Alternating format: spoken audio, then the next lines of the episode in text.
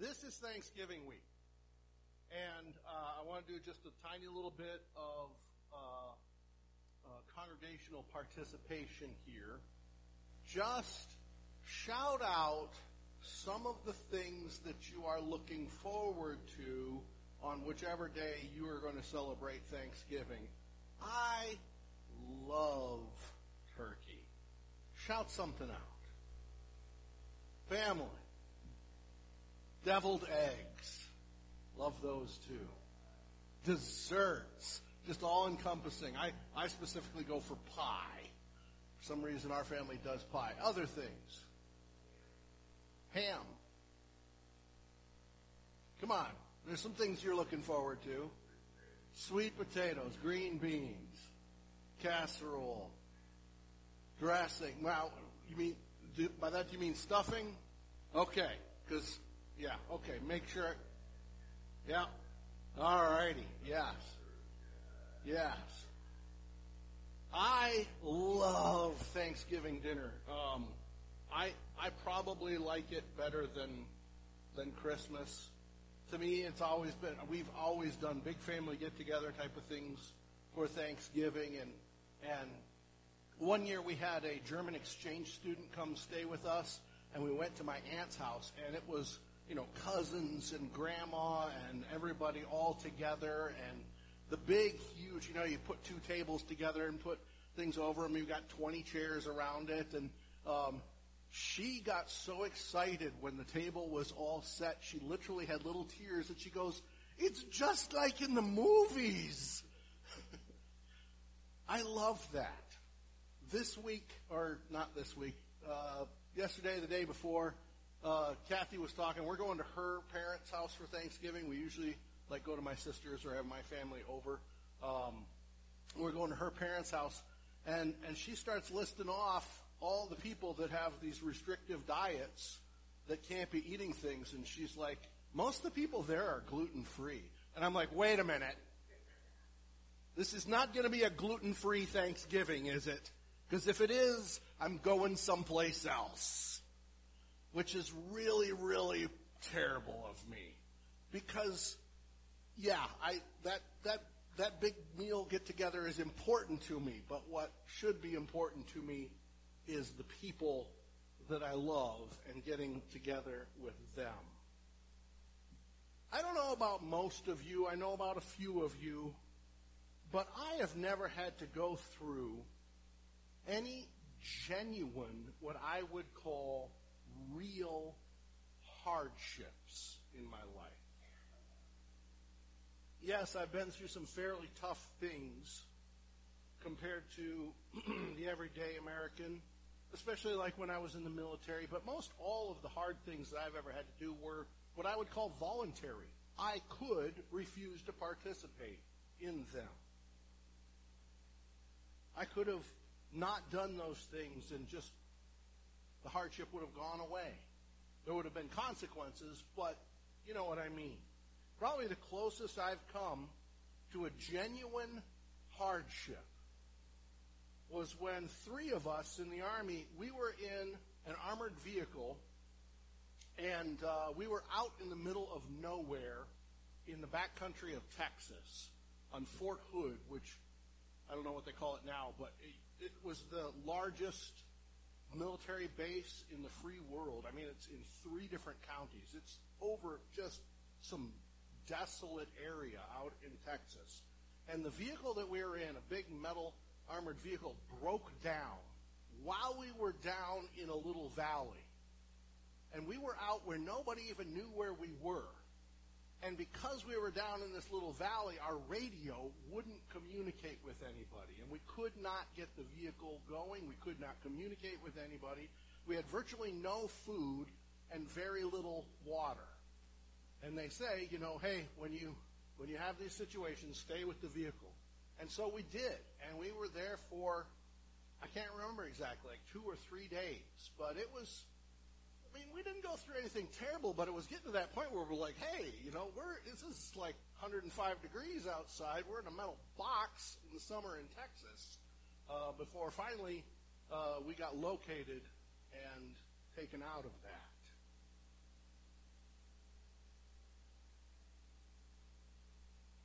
I'm going to say something which is purely my own opinion. And I could be completely wrong. And that's okay. I was wrong once before. I thought I was wrong the second time, but I was mistaken about that. Here's the thing I think it's very difficult to be fully and truly thankful for something unless you have gone through part of your life without it. Maybe you can, but you would have to be really self aware and contemplative about it. I'm, I'm, I'm, thinking for most people, unless you've had to been forced to go without, then it's very difficult to genuinely have a full thankfulness for that thing. Let's just say that I, I think the overwhelming number of people, uh, this wouldn't be happening. You probably can't be fully appreciative of your good health unless you've gone through a serious illness or injury. You probably cannot be fully thankful for the amazing quality and variety of food which we have such easy access to unless you've had to involuntarily go hungry for a long period of time.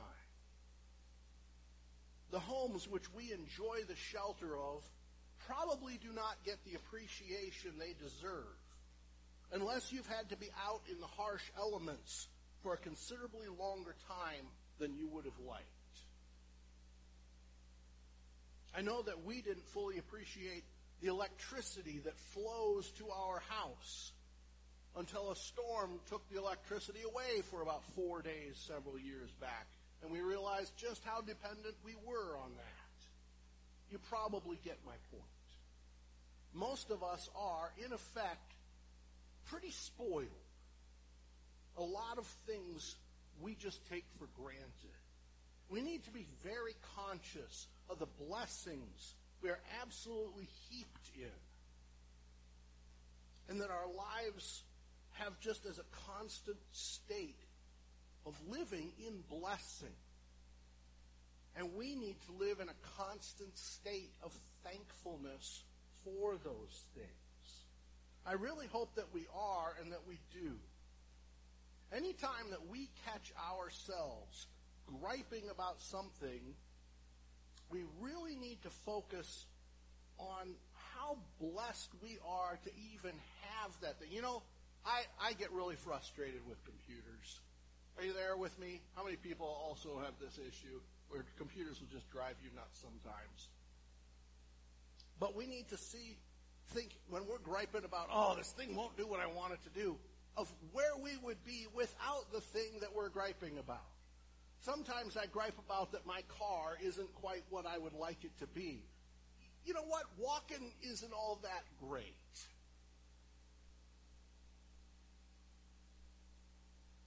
We could do that Thanksgiving tradition and list off all the things that we're thankful for. But if we did that and we were seriously thinking about it, we could be here the entire day and still have all kinds of things that we forget to mention. But what we should be most thankful for, of course, are the blessings of the people that God has placed in our lives who show us what his love looks like in a person. Turn with me, if you would, or follow along overhead. Colossians chapter 1, verses 3 through 8. We always thank God, the Father of our Lord Jesus Christ, when we pray for you, since we heard of your faith in Christ Jesus and of the love that you have for all the saints, because of the hope laid up for you in heaven. Of this you have heard before, of this you have heard before in the word of the truth, the gospel, which has come to you as indeed in the whole world it is bearing fruit and increasing, as it also does among you, since the day you heard it and understood the grace of God in truth, just as you learned it from Epaphras, our beloved fellow servant. He is a faithful minister of Christ on your behalf and has made known to us your love in spirit. Two weeks ago, when I preached out of Romans 1, I made the comment that uh, Rome was the only church that Paul wrote to which he didn't start. That was incorrect. That was the mistake I told you about earlier.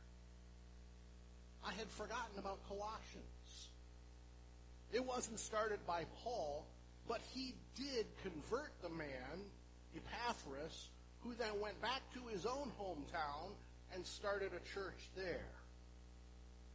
At the time of Paul writing this letter, Epaphras was with him in Rome and probably shared with him about some dangerous teaching which was going around in the church at Colossae, prompting Paul to send this letter. It is a lovely way in which he starts off this letter that he is continually thankful for them as people, but not just any people.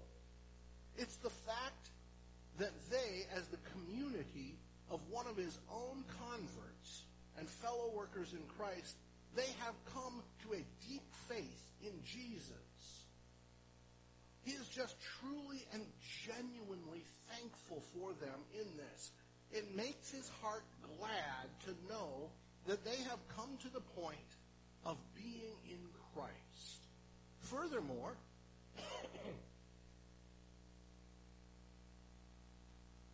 furthermore, he's thankful for their love. Paul only knows of them through their spiritual leader, his protege, Epaphras, who has shared this to Paul doubtlessly because he is proud of this this new congregation which he helped to start. And he taught the gospel which Paul had taught to him. And so he's gone back to Paul and says, I just got to tell you about these great folks. I shared the gospel with, and they've come to Christ, and they're just they're just full of love, and the church is wonderful. Any good preacher about how good his congregation is to other people. It is a joy to do this and kind of brag up how good the people you worship with are. I know this firsthand. And Epaphras had the extra joy of telling them because he himself had first brought them to Christ. Through Epaphras' telling of them, he's communicated to Paul the great love that they have for all the saints meaning that they have this deep-seated caring and connection for all of God's people. Now keep in mind, Paul has never met them. Most of them have probably never met hardly any other uh, other Christians other than the ones that they fellowship there in their hometown. Colossae was not a big city most people would probably never have traveled very far at that time. They may have known the Christians in the next town over, which is where uh, Epaphras had brought the gospel to them from, but that would be it.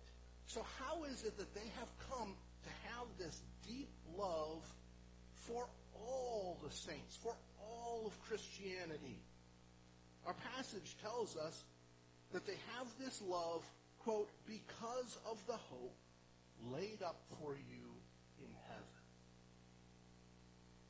It is literally because they are now no longer pagans with the futility of a worldly mindset, but because they now have the hope of Jesus Christ and the future of spending eternity in heaven with their fellow believers. It is this mindset accompanied with the indwelling of the Holy Spirit having the love of God flow into them that then allows for that love to flow out from them and onto others. Not just the others in their immediate vicinity either, whom they personally know, but a love that can extend out to people whom they have never even met. Because they share the faith and the hope and the love that those other people have. Faith, hope, and love. Hmm. Seems there's maybe another passage that talks about that a little bit. Some maybe a little bit more famous passage that uses those terms. Says something similar to that. 1 Corinthians chapter 13, verses 8 through 13 says love never ends. As for prophecies, they will pass away. As for tongues, they will cease. As for knowledge, it will pass away. For we know in part and we prophesy in part. But when the perfect comes, the partial will pass away. When I was a child, I spoke like a child. I thought like a child. I reasoned like a child. When I became a man, I gave up childish things. For now we see in a mirror dimly. But then, face to face. Now I know in shall know fully, even as I have been known fully. So now, faith, hope, and love abide, these three. But the greatest of these is love. Most Christians who spend much time uh, attending church or Sunday school know this passage pretty well. But did you know, did you know that this and the one of our, our main passage this morning are not the only places where Scripture specifically talks about faith, hope, and love all together? 1 Thessalonians 1 3. 1 Thessalonians 5 8. Romans 5 1 through 5. Galatians 5 5 and 6. Ephesians 4 2 through 5. Faith, hope, and love. Every one of those passages, Paul is talking about faith, hope, and love all together. You know, it's almost like he kept repeating that because it was like, I don't know, important or something. Something he wanted us to grasp. Faith, hope, and love. They have a faith which brings them them to have a love for people they don't even know who also have this faith and hope. Now, I want you to keep something in mind. Well, it isn't the same as today where we have so many different branches of Christianity and different churches that teach different things. It's almost impossible to keep track of.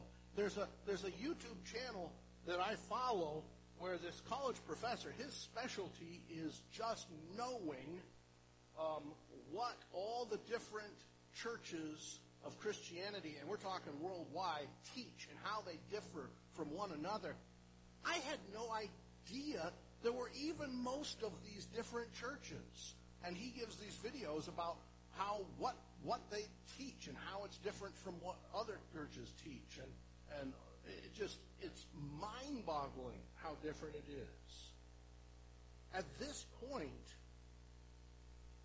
in this passage, they were in the infancy of Christianity, so the beliefs of one believer were likely to be very, very similar to those of most others.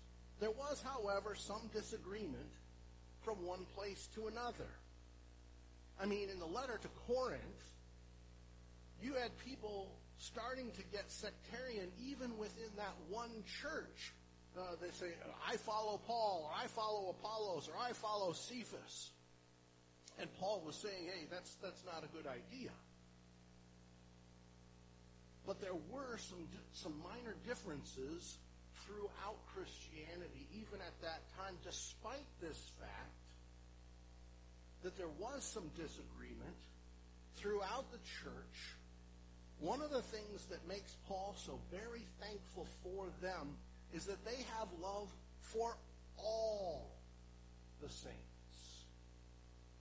Meaning they love everyone who is a Christian. Jewish Christians, Greek Christians, Roman Christians, what have you. Whether they heard the gospel from one person or from another. Whether the emphasis was on one thing or the tendency was on another. They had love for all the saints.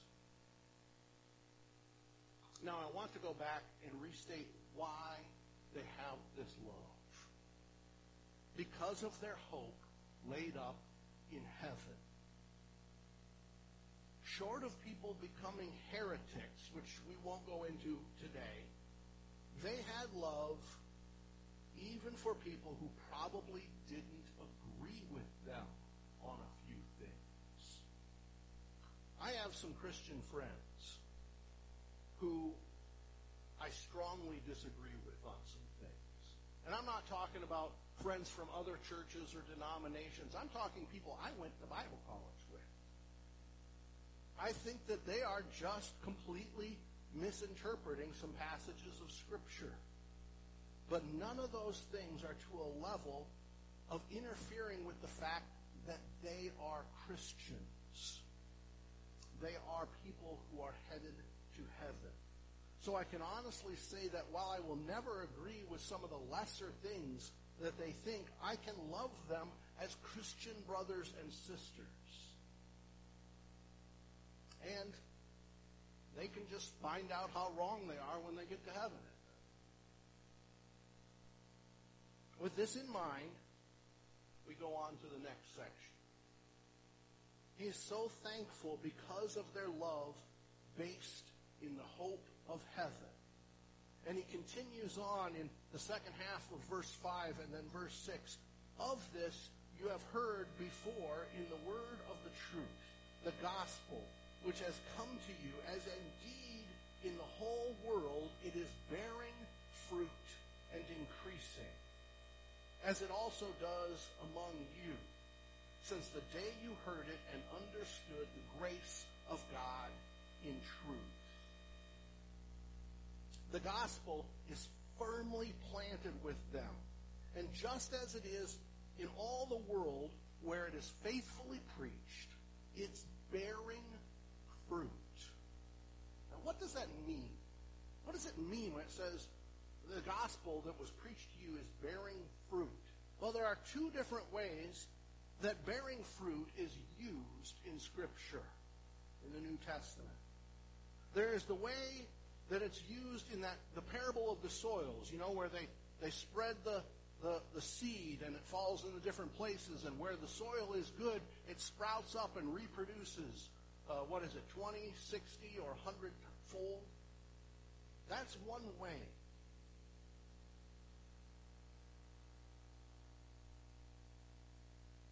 Bearing fruit also, biblically, has the meaning of change within the lives of those who come to accept Christ. The fruit of repentance and change. Matthew chapter 3, verses 7 and 8 says, But when we saw many of the Pharisees and Sadducees coming to his baptism, he said to them, this is, this is John the baptizer here, You brood of vipers, who warned you to flee from the wrath to come. Bear fruit in keeping with repentance. For a person to bear fruit in their faith, it requires that they change their behavior. That they show their faith and their genuine acceptance of Christ's forgiveness through this bearing of fruit in keeping with repentance. In what way? Well, that's going to greatly depend on the person. You know, I've met some people who do not even believe in God, who were living, from all I could see, very moral, decent lives. And I've known some people brought up in the church who claim to be followers of Christ who are pretty indistinguishable from the hedonistic, non-believing world, at least from what I can observe. Paul is incredibly thankful for these people, these good, hope filled, faith filled, love filled people whom he's never even met because he has heard about them from his fellow ministry partner. It does his heart no end of good to know that they are bearing fruit from the gospel. What kind of fruit? Well, from what I can see there, it looks like both kinds of fruit. Both numerically, as in the, the soils, that the gospel is planted, it grows and sprouts and produces more, that they, uh, Epaphras undoubtedly went back to his hometown and taught some people about the gospel. But those people also passed the word to the people they knew. And pretty soon they had a church that was growing and doing well. But also, Paul is talking about the fruit that it's bearing when the gospel affects someone's heart, it prompts them to examine themselves and change their behavior to be in keeping with the teachings that Jesus gave. To live a life pleasing to God because of how we're doing things. He loves them and he is proud of them because he has heard of their love of other people and how the gospel is bearing fruit in their midst in both.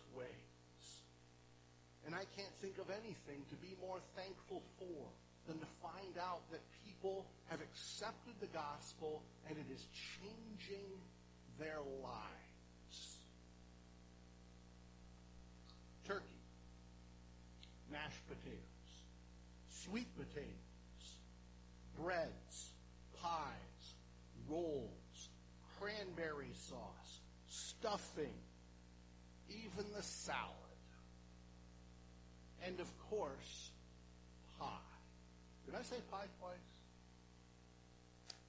All good things for which I will be very thankful this week. All the physical blessings in my life will be on my list as well. All the wonderful things that I enjoy every day that I have no right to claim as mine, but God bestows them on me anyway. But the thing I will be most thankful for on this earth is the people with whom I share faith, hope, and love through Jesus Christ. Let's pray. Father God, thank you. Thank you for everything we've talked about, but mostly, Lord, thank you for the gift that you gave us in the gospel of sending your Son to take our place, dying for our sins, that we may spend eternity with you. I thank you and I ask that you would help me to produce fruit in all ways, Lord, numerically and in changes in my life.